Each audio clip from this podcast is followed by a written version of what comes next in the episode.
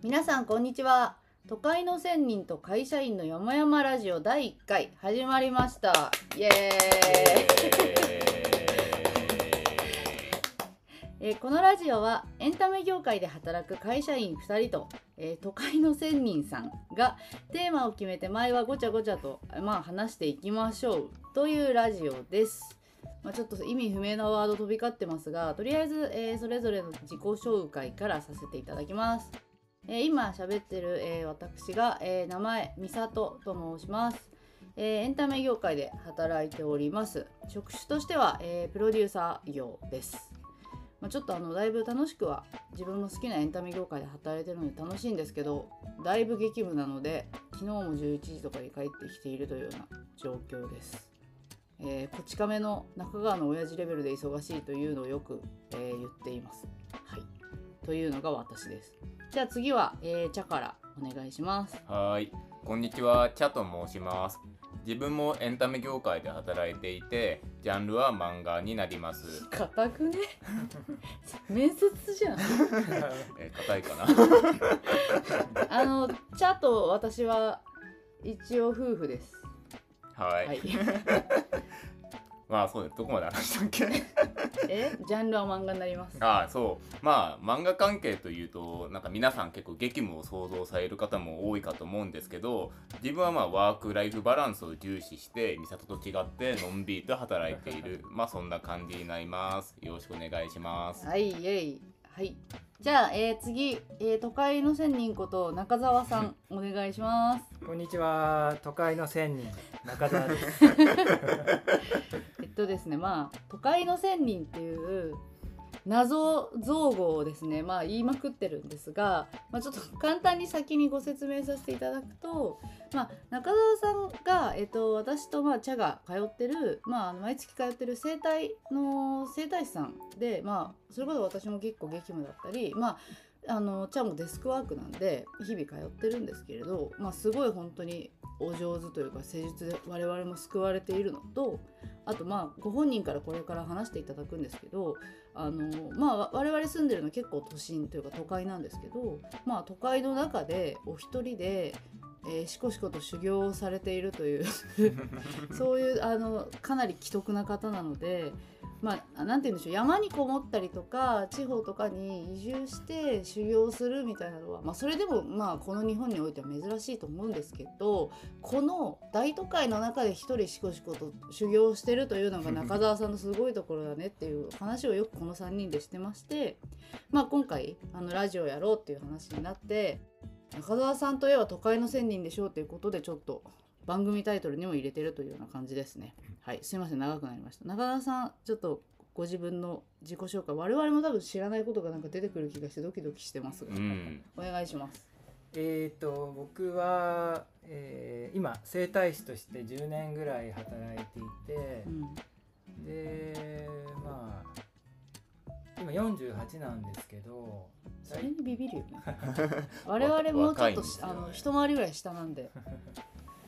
20代終わりぐらい？28とか9ぐらいからその仙人の修行の道に入って あのご自身でね。ですね自分で勝手に入って 勝手にまあ入って。いいろいろ気候とかヨガとか、うんまあ、体の勉強エネルギーの流れとか、うんうんそういうのをこう学びながら、まあ、どうせだったらそういうお店人の体を施術するとかエネルギーの調整ができるみたいな、うんうんそういうところで働いたらまあ良いでしょうって感じで今に至っています。うんうんうん。本当に中澤さんの生態はすごい。うん。マジで回復役っていうか RPG の。まあ本当もうペホマレベルだうんよね。、あの僧侶ポジションっていうまあちょっとあのはいそんな感じですね。はいといった3人でお届けするラジオです。えーそしてこの番組のもう一つのテーマとして、まあ、私とチャがあのいつも中澤さんに、えー健康面支えてもらって仕事が頑張れているので、えーこの番組でも、え毎回ですねあの簡単なマインドフルネスだったりとかあとはストレッチとかそういったレクチャーをちょっとしてもらおうと思ってますので、えー毎回番組後半に、えコーナーを作りますのでそちらもお楽しみにということで、はい。じゃあ早速あの初回のですねまあいろいろ話していくのでテーマを決めようと思ってますのでこちらに移りたいと思います。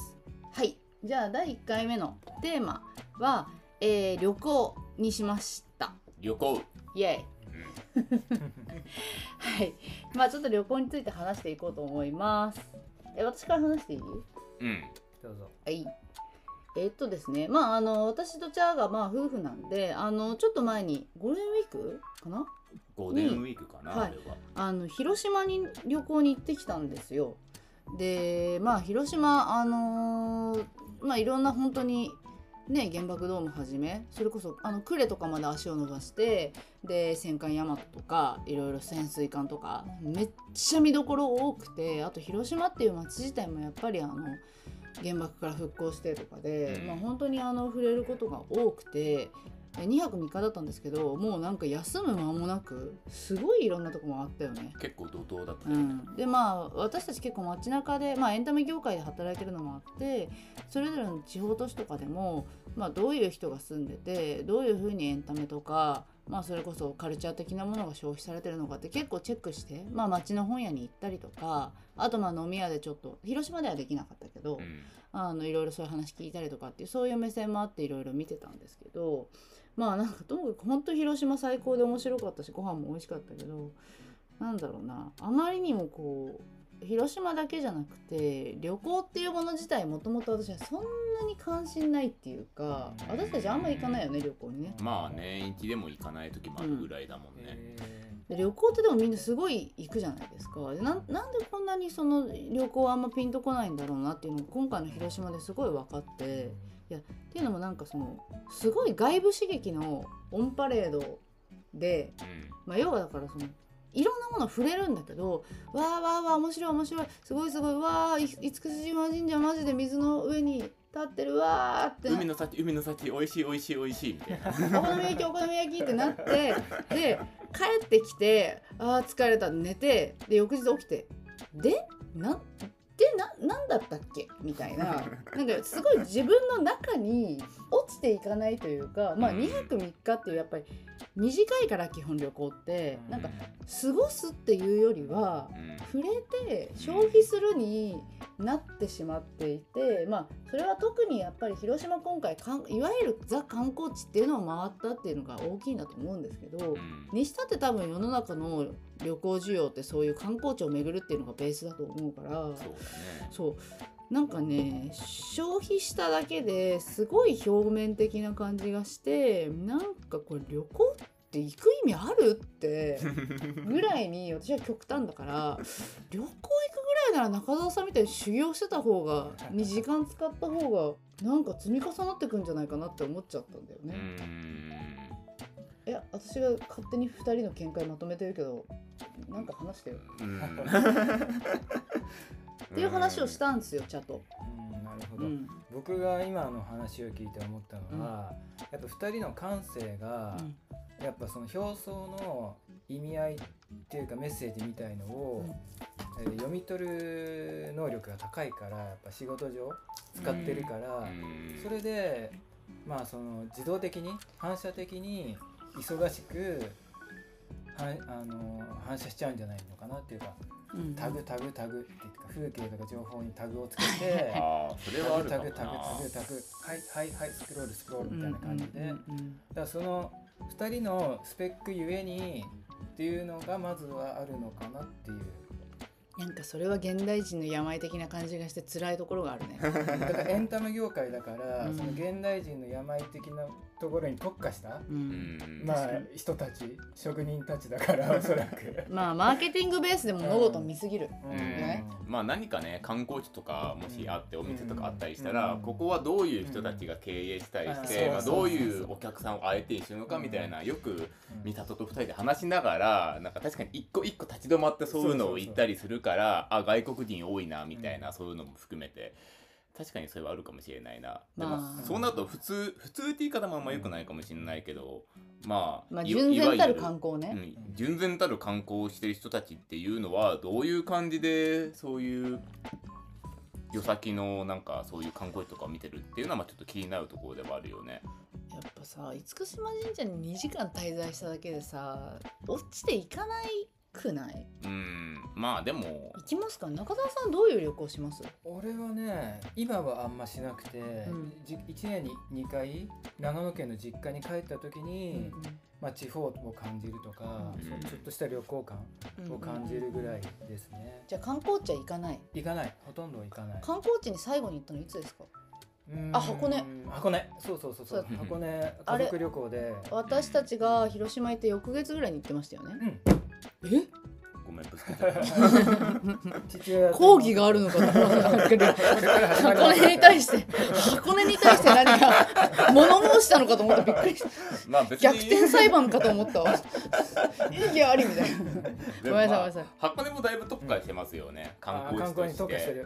とかまあ本当、観光しかないというか温泉入って、まあ、こういうこと言うとまあ、てか基本そのタグ付けもマジで何？傲慢だということは分かってるんで怒らないでくださいあ一応言っておかないまあ、やっとね、ぱ何かを作るみたいなのにあたってある程度は傲慢にこうタグ付けをしていかないと世の中の事象が多すぎるから、まあね。まあ、我々の目線っていう非常に暴力的なそういうものでタグ付けをして分かった気になってるっていうその良くないのは分かってるんでちょっとお願いだからそこは怒らないで。マーケティングの暴力。あでごめんなさい、えっと箱根ね。うん、箱マーケティン根なんだグの暴力。けどでその前にねそれ面白い話が今出た気がして、うん。そのまあそのいろんな情報にタグをつけるという。でそれがなんだろう。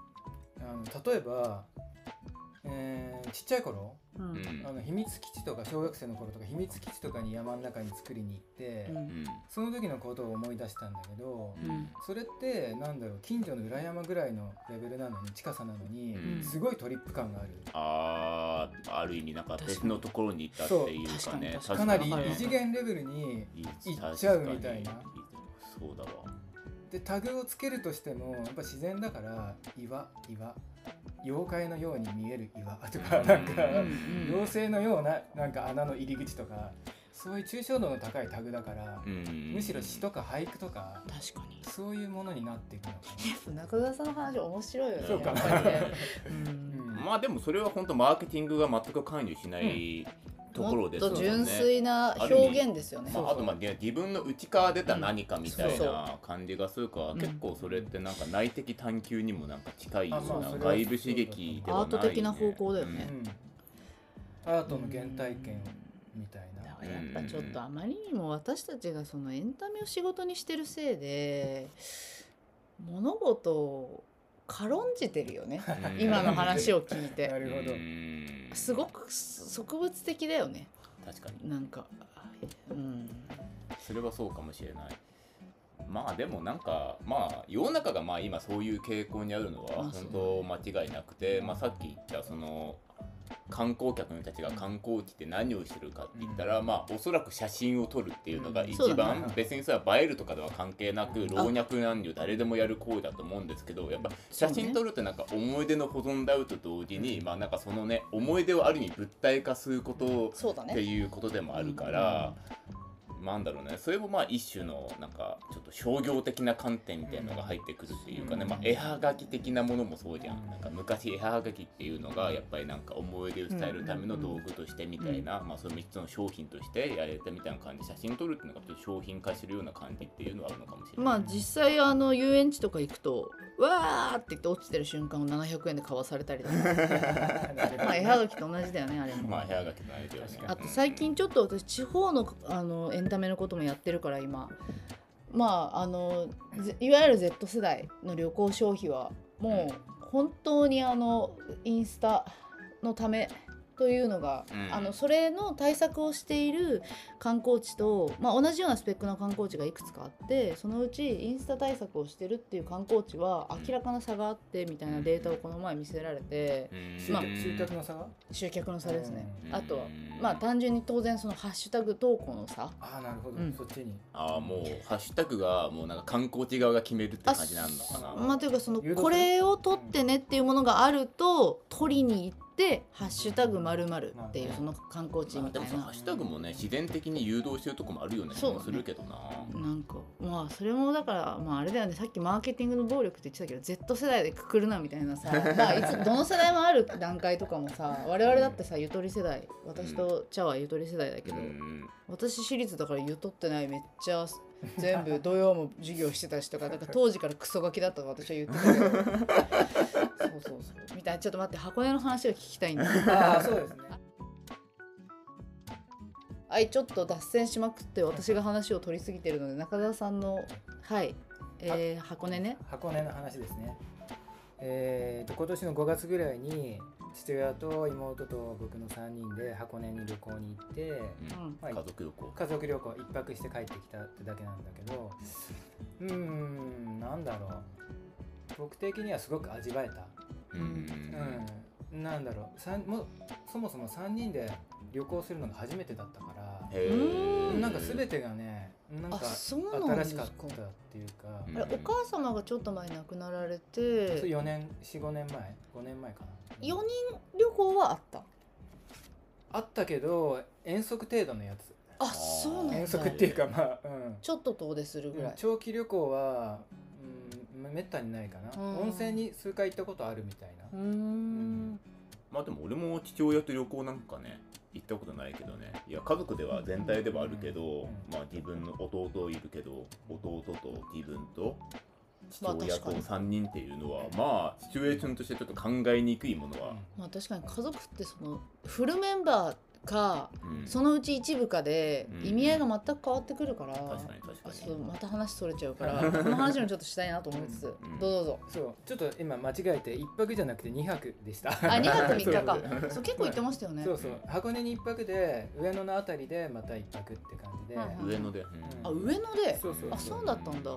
まあでもそのまあ続きを話すとなんだろう。なぜ改めて3人で家族3人で初めて旅行に行ったかっていうと、うん。父親が80ぐらいで大体あだんだん先が見えてきてうん。元気なんだけど、うん。なんだろう時間っていう終わりをなんか意識し始めてうん。本人プラス僕らも、うん。うん、でちょっと行ける時にまあ行こうみたいな感じで、うん。だからそでそういう時ってその改めて3人で旅行行ってる時ってもう儀式みたいな感じで一歩一歩がなんだろうその消滅に向かってうん。足取りをこう、うん。なんていうの？まあ確かにその歩ん気持ちでるってるとうそういう感ねじ。だからすごいトリップだったっていうかどこになるほど。確かうん。なるほどね。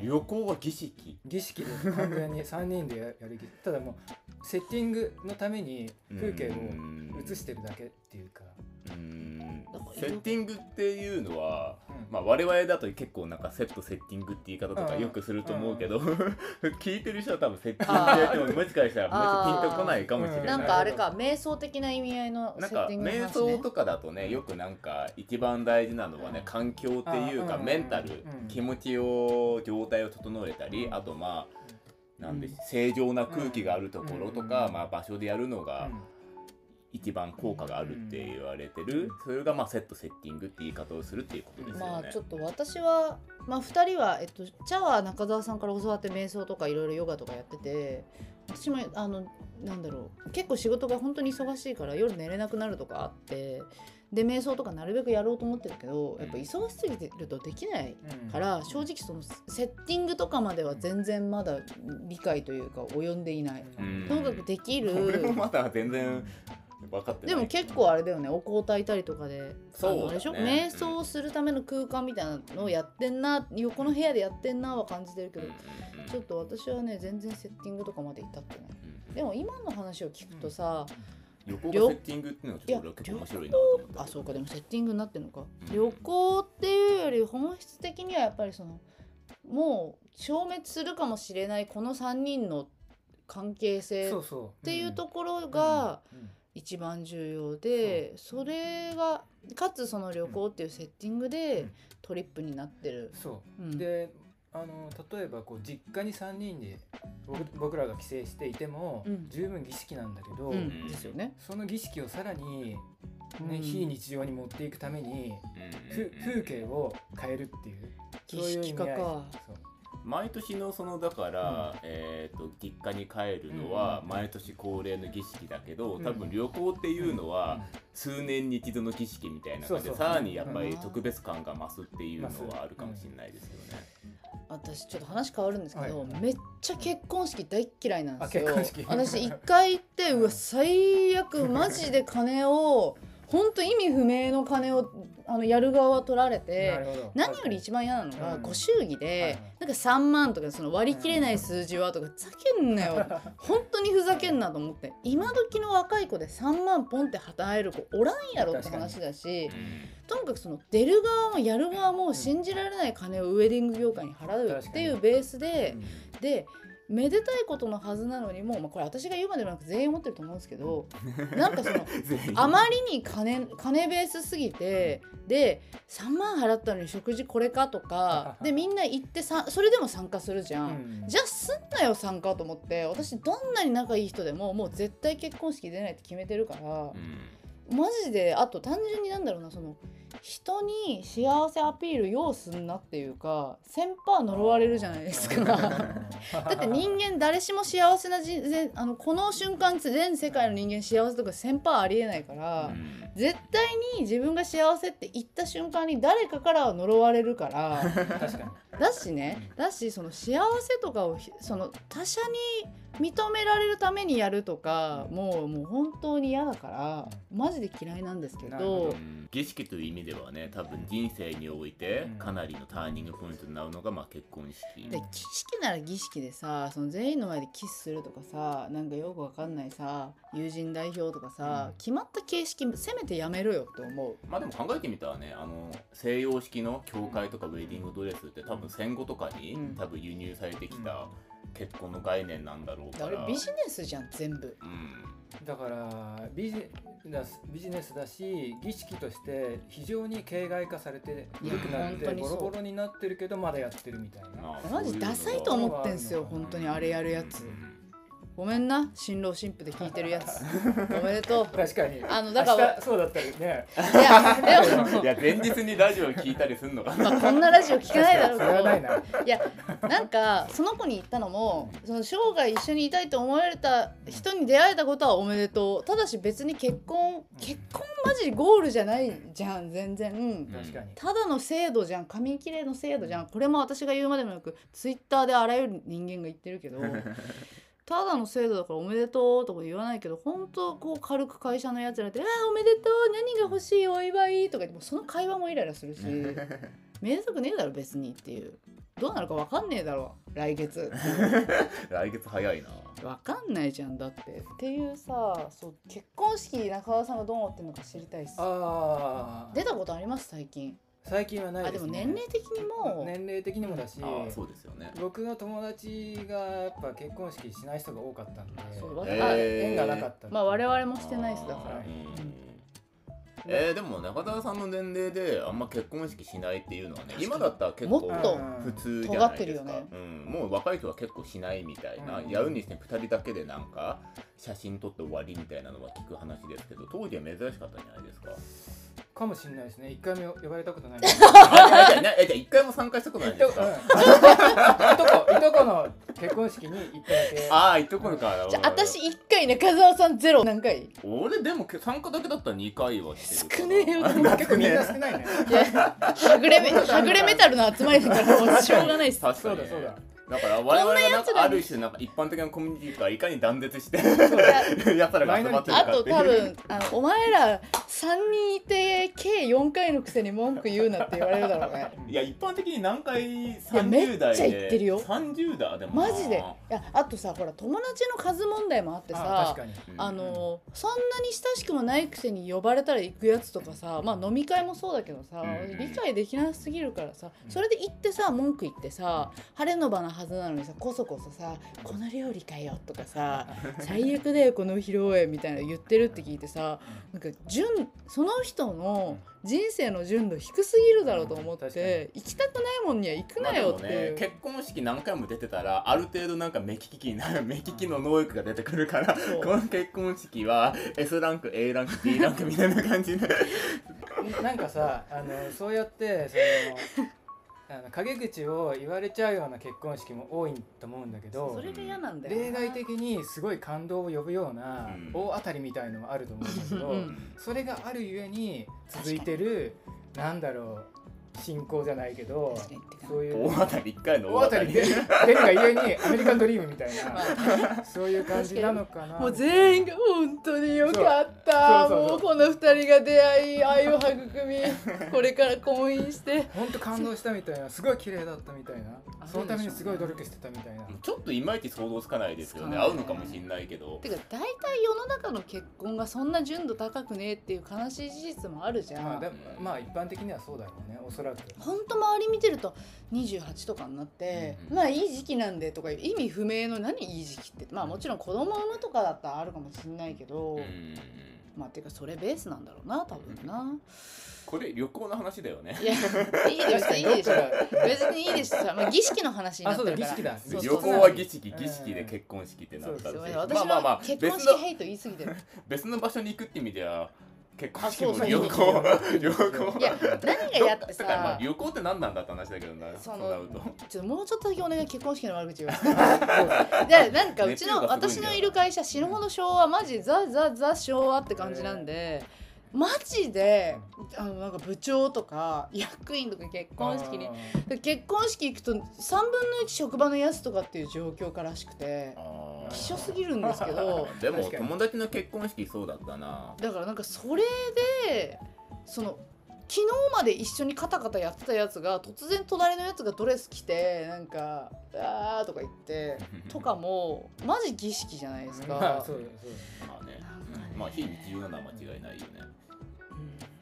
あんまりだから。なんだろうな。あれあんまりなんかまあ他人事だからかもしれないけど俺もあんま結婚式でそんななんか儀式感っていうのがそんなになんか感じないっていうかまあ一言で言うと茶番劇。ああそうだね。なんだろうなそういう儀式的な神聖さっていうのは俺もそんな感じたことないな。やっぱりあまりにもねなんかそれがね形骸化してるっていうのはあるよね。だから一番最初に誰かがお祝いの言葉を言ってその後二人のなりそめ的なことを紹介されてその後になんかよくわかんないビデオとかでうん。二人の反省。まあそれとかは結構知らないとことか分かってうん。まあなんだろうね。ある意味みんなが共通認識としてこの二人はそういう人生を育んだ上出会いました。それで今この場に至りますみたいなことストーリー形式でやってくれるか。ら、うん。まあそれはね物語だから。でもその物語消費も嫌じゃん。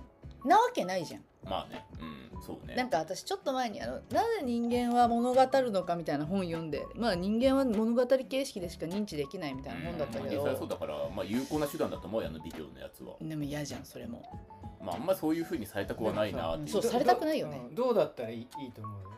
仮に。いや俺結局なんだろうな。えまず人観客ベースなのが嫌だ。うんそう観なるほど。客ベースなのが嫌だ。見せる。演劇演劇なんだよねあーなるほど。そう演劇なんだよ。なるほど。なんかそのさも高揚してこの人と一緒についていくあー。はあキスわーみたいな。なるほどね。あんなんオペラと一緒じゃないですか。俺単純になんか西洋式が嫌だな。まあそれもあるよね。うん。だったらまだ神社とか俺結構神社巡りとかそういうのは結構神社はやっぱりなんか神聖な雰囲気厳かな気持ちになったりするから。であれだよね。俺はなんか恐山とかで儀式するならいいとか言って一時言ってたよね。誰が？あんただよ。全記憶あの茶は短期記憶全失いマンなんで。土神様とかじゃないけどなんかそういう力借りれるみたいな。そうやるんだったらちゃんとやりたいみたいな。そうそうなんか儀式としてちゃんとやりたはいいだから形骸化したものじゃなくてうん。ちゃんとまあ古から続いてある。まあねやつでやりたいっていうかね。昔は多分そういうねビジネス的な観点から結婚っていうの多分考えてなくやってたからそうだよねなんかそういったちょっとねそういうなんか力とかを借りたいなっていう気持ちはある。調やっぱべてないから分かんない。適当言ってるけど。2000年以降ぐらいなのかなそういうものって SNS 的な。まあそれも。でもディズニーはもっと前からやってそうね。うん。ちょっとわかんない。でもやっぱり90年代以降な印象がありますけどね。我々の世代って本当になんだろうゆとり世代っていうのは小学校の頃からそういうなんだエンタメで消費しろみたいな、そういうのがまあ外部的な圧力っていうのがあってあのエンタメ業界からそういう。エンタメ業ていうか界が企業がうん。マーケティングを始めたのが子供向けのマーケティングを本当にかなり本腰入れたのが確か90年代か。うん。だからあのポケモンとかたたまごっちとかデジモンとか大谷が子供の頃でそういうのがめちゃくちゃいっぱいあったんですよ。初めて会社が我そのマーケティングベースでうん。子供の商品を、うん。まあそそんなこと言ったら前もっと前からあロットアニメの MD とかはあるけど。本当に本格的になんかギアが入ったのが本当90年代っていうのが自分の結構なんだろう。だからゆ認とり識ではあるけど。世こ世代以降はもうマーケティングに脳を支配されそうそうそうそう。それを消費させられまくりそしてすごい良質だったから当時は、うん。もう本当に良質だったからそりゃ全員こんだけオタク人口増えるよねっていう。まあだから多分日本やっぱり特殊だとは思うんだよね。別に他の国が全部こんな感じの結婚認識って持ってるとは俺やっぱり到底思えないし。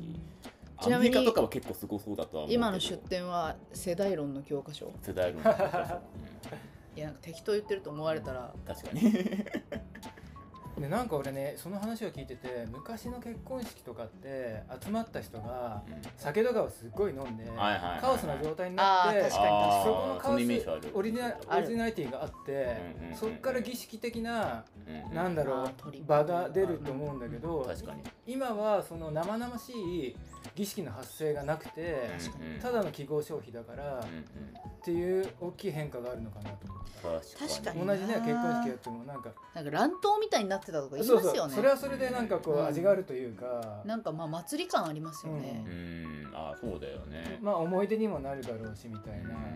うん。なんか最近読んでるエンタメのその本で工業に関する本でやっぱ工業イコール祭りみたいなさ。工業じゃん？あの結婚式だって言ってしまえば一日限りのさ、まあこ工業だね確かに。うん。工業って言い方確かに今すごいピンとくるかもしれない。そうなんよね。って思うとやっぱりあんま形骸化したそんな工業っておもろくないよねって思うんだよねだからもともとなんかそういう興行とかは分かんないけどイベントっていうのは場だけ用意してあとはオリジナリティ観客だけオリジナリティに委ねるみたいなのはそうだ。やるべきないんだけいそのど工業の本にも、うん。工業というのは結局客割り客がオリジそう。ナリティ発揮できるかどうかなんだよ多分。神会っていうものをいかに生み出すか。はいはいはいはい。要はうんプロレスとかって、うん。あと演劇も、うん。その回その回ごとに違うとそれは演じ手だけじゃなくて、うん。演じ手と観客のうん。反応相互の反応によって生まれる化学反応で、その両者がいて神回が生まれると、うん。でその神回のためにさっき中澤さんが言った、うん。この1回が最高だった。っていう神回を求めて、演劇とか、うん。そういう工業プロレス工業から、うん。そのファンは離れられないっていうのはその本は言ってたのね,、確かにだそううん工業なんだやっぱり、でも分かんない俺もこれも 印象だけど急に弾き語りを始める客がいるとかっていうの今のやつでもあるんじゃない？あなんだっけ？あのみんなで踊るやつ。フラッシュモブ。そうフラッシュモブ。でもさあれもさそのだから作為的なんよね全部。フラッシュモブってわかります？わかんない。え突然出てきて、うん。まあドッキリの一種みたいななんか踊ったりとかして、えなんかみんなで急になんか客みんなが座ってると思ったらうん。急に立ち上がってゾロゾロゾロゾロと中央に集まって急に踊り出すなんかロボットダンスみたいなわかんないあー踊り出してみたいなびっくりみたいな。だからやっぱ作為的だから冷める人がいるんですよね、うん。そこがもっとそのまあ自然自然発生ではない。だってそれは準備してきてるわけだから。それそこに参加する知人っていうかがみんな。知人たちがまあみんなで事前に示し合わせて練習してうんまあ、あと急に一発芸とか始めるとかってなんだしょう。ね。客の中で一芸に秀でてる客って言っちゃダメなのかこういうのって参加いいんじゃ者ない？まあだって工業という意味では客だから、まあね客の中で一芸に秀でてる人がいたらやっぱりなんか歌を歌ったりとかっていうのは多分今の結婚にあったりする。けどでもそれもやっぱりなんとなくなんだろう。予定調和的な雰囲気っていうのはあるような気もしますけどやっねぱ。結構純粋さというかその純度がやっぱ工業もこのなんか準備されてないこれに対してこういう会話をシェアするんだみたいなそういうところに。じゃ旅行でオリジナリティ発揮するなら一応旅行に話を戻すけど。どういうやり方があるのか。まあ中澤さんのは確かにある意味なんかなんだ死での旅に近いものがあるっていうまあそれはメンバーがね。は。やっぱたまたまそういうメンバーがそうやっぱ偶然性が必要だからやっぱり飲みに行ったりするのはいいんじゃない？まあねだからその場いのないその地域の人々と交流するっていうのはうん。一番本当のなんか旅行の醍醐味だったりするんだよね。なんだっけな俺それ大学生の子だったと思うんですけど九州のどこだったかなあれ長崎かなとかの温泉宿に一人で行ったことがあってその時とかもまあその結構そこそこ寂れた、まあ、漫画好きの人だったらピンとくる言い方をするなら次吉春的な温泉宿。渋いところね。源泉館的なね。まあそんな雰囲気のところでまあ夜中食べるとこもそんなにないからちょっとなんかえっ、とその地域の人々が集まるような居酒屋というかとか個人がやってるような飲み屋みたいなところに行っていろいろ話したんですけど まあやっぱり温泉宿なんて閉じたコミュニティだからまあその場で聞いた限りでは初めて初見の人に対してあの宿のあいつは何々だみたいなそういうのとかを結構されたんだけどでもそれがやっぱり一番楽しかったっていうかその旅の中で一番印象に残るっていうかねねやっぱなんか地域性かわかんない地域性っていうかなんていうかその地域まあそこでしか聞けいないからって人思っ間関係たからじゃん。とかそうそうそうそうそこでしか本当聞けないっていうかググったら絶対出てこない情報みたいなね。予定調和でもないし、うん本当ある意味不意打ちのようにそういうのが出てくるから、やっぱり旅行っていうのは結構その不意打ちっていうのが大事だとは思うんですよね。なんか今の子ってさすごいさ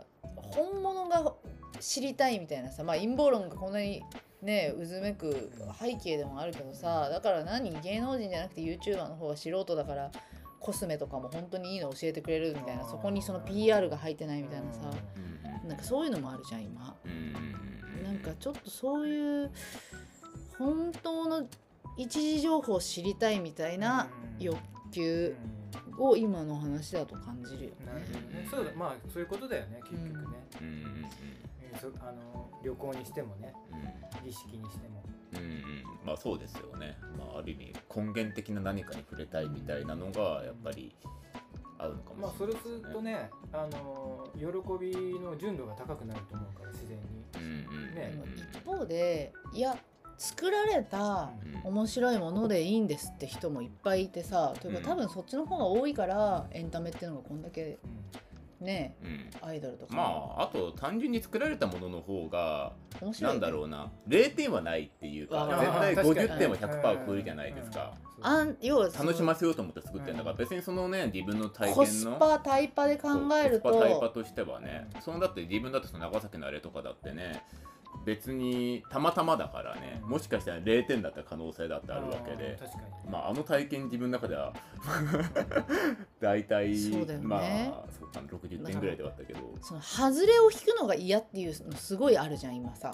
うん。つまんないもの見たり外れくじ引きたくないっていうのあるよね。そこだよね。そこにその自分であこれはいいっていうやっぱり眼差しを自信を持って持ててないと無難な無難なって言ったらだけど絶対面白いに決まってるそういうディズニーとかまあ芸能とかの大きい事務所とかが用意してる立派な興行とか、うん。間違いがないものを見たいっていうのってあるよね。だから私たち作る側も間違いないっすよっていう見せ方をするわけじゃん。うんうん、まあそうもさせませんよっていうね。ちゃなんてさ 間違いないっすよ。このコンテンツあなたのお望み通りに絶対間違いないっすよっていうコンテンツ作りを日々してる仕事じゃん。うん。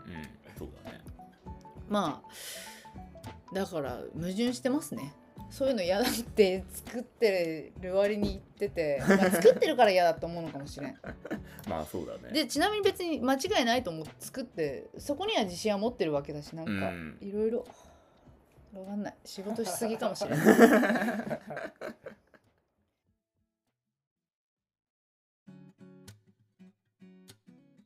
はいちょっとまあだいぶヒートアップしたので 話も収集がつかないまあラジオってこういうもんだと思うのでこんな感じで毎回やっていこうと思います、うん。いやーでも結婚式の悪口言えてすっきりした。熱量が一人だけ違った気がするやっぱね興行だっていうのでねちょっと腑に落ちた。だからうん。工業打つんだったらもっといい工業打てやっていう 決まったパッケージの何を工業パッケージた買ってただ出資してるねんっていう、俺なんかでも昭和の結婚式ってうん。ゴンドラに乗って上から降りてくるみたいなういうの。あありだからある意味昔の方がそういうの工業的になんか今とか多分そういう危険だからできないみたいなのがいろいろありそうだから昭和の無茶みたいなのはあったのかもしれないよね昔は。ー工業パッケージとしても陳腐になってるし大して刺激がない。まあ1回しか出てないからはい何も言いませんこれ以上。まあいいのもあんだろうね確かに。はい。ということでまあだいぶまたはあのーアドレナリンがドバドバに今 悪口ばっか言ってるんでなったんですけどあのちょっとい冒頭で言ってた通り、えー次のコーナーに行きたいと思います。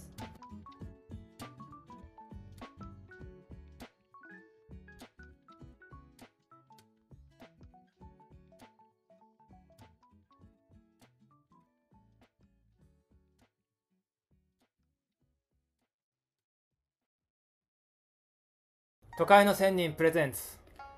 ドライブイン。桃源桃郷源郷。それはね。それはね。はい、えーこのコーナーでは都会の仙人中澤さんから毎回一つ誰にでもできる簡単なマインドフルネス、えーそれとストレッチとかの、えーワンポイントを教えてもらうコーナーです、えー忙しい現代人が桃源郷にドライブイン、えーお気軽にアクセスできる、えーそういったコンセプトでお届けします、えー中澤さんえっ、とですね今日の、えーワンポイントは、えー我々からのちょっと希望というか、う。ん。お願いで、まあ、ちょっと冒頭でも言った通り私本当忙しいと寝れなくなるんですよね。で本当にどうしても寝れないと睡眠導入剤、ね病院からもらっていうのを飲んだりとか、まあ、ドリエルとかありますけど、ちょっとそういうのをあんまり繰り返してると良くないなっていうのもあって、ああと旅行ってつなげると俺夜先で眠れないっていうのはありますね。夜先のホテルだと眠れない。マスカラが。確かにあるね。よく言ってるよね。うん。という、まあ、結構現代人寝れないまあ多いっていうのはあると思うので、うん。ちょっと眠れない時に行うまるまるみたいなものが、うえー今日聞けるといいなと。んわかりました。はい、お願いします。はい、えーまず前提として眠れないということは脳が興奮しすぎているということだと思うので、うん、で脳が興奮しすぎているっていうのはどういうことかっていうと外側に注意を向けすぎている。そしてさまざまな反射に、あのー対応し続けてきた、めっちゃ私だわ。うんそうすると、まあ、交感神経うん。優位になって、まあ、興奮してバチバチになって、まあ、眠って目閉じてもそのバチバチの状態になるから、まあ、無理みたいな、まあ、そこを、まあ、なんとかしていきましょうということではい、じゃあここから実践を教えてもらうので、皆さんも一緒にやってみましょう。はい。じゃあまずえー、とそれぞれ楽な感じで横たわってもいいしだらーんとしてもいいし体の力を抜いて、まあ、目も閉じて名前をつけました。波打ち際呼吸です。波打ち際にいるような感じ。で自分の内側外側じゃなくて内側に意識を向けて。そうすると内側に意識を向けると自分の呼吸に出会いますね。内側に意識を向けると呼吸がそこにあります。やってくる呼吸を観察。呼吸が体の中に入ってきてまた出ていって寄せては返す波のように呼吸がやってきて自分の体を満たしていってまた出ていく。呼吸に身を任せて呼吸と一つになる。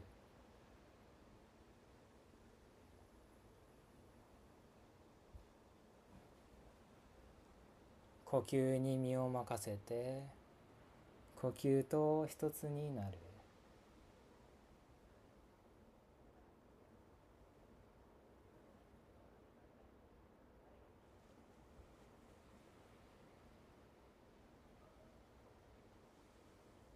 はいどんな感じでした？気持ちいいです。気持ちいい。今私たち今我々も寝っ転がってやってみました。やっぱちょっとそれこそトリップしますよね。そうそうそう。違うところに意識が向く、うん。やっぱねすごく簡単で外に向けてた意識をうん。まずは内側に向ける、うん。うん。それだけ。でそれを自分に、うん。あのー命令してあげる。命令してあげるというか、促す、うん。促してあげる。ううんうんんそれだけでモードが変わっていくんで、うんうん。うん。寝るモードに入っていくと思いますいやこれ本当気持ちよかった。波打ち際呼吸。慌てない慌てない。一休み一休み。それでは皆さん今日もおはようございます。おやすみなさい。いってらっしゃい。おかえりなさい。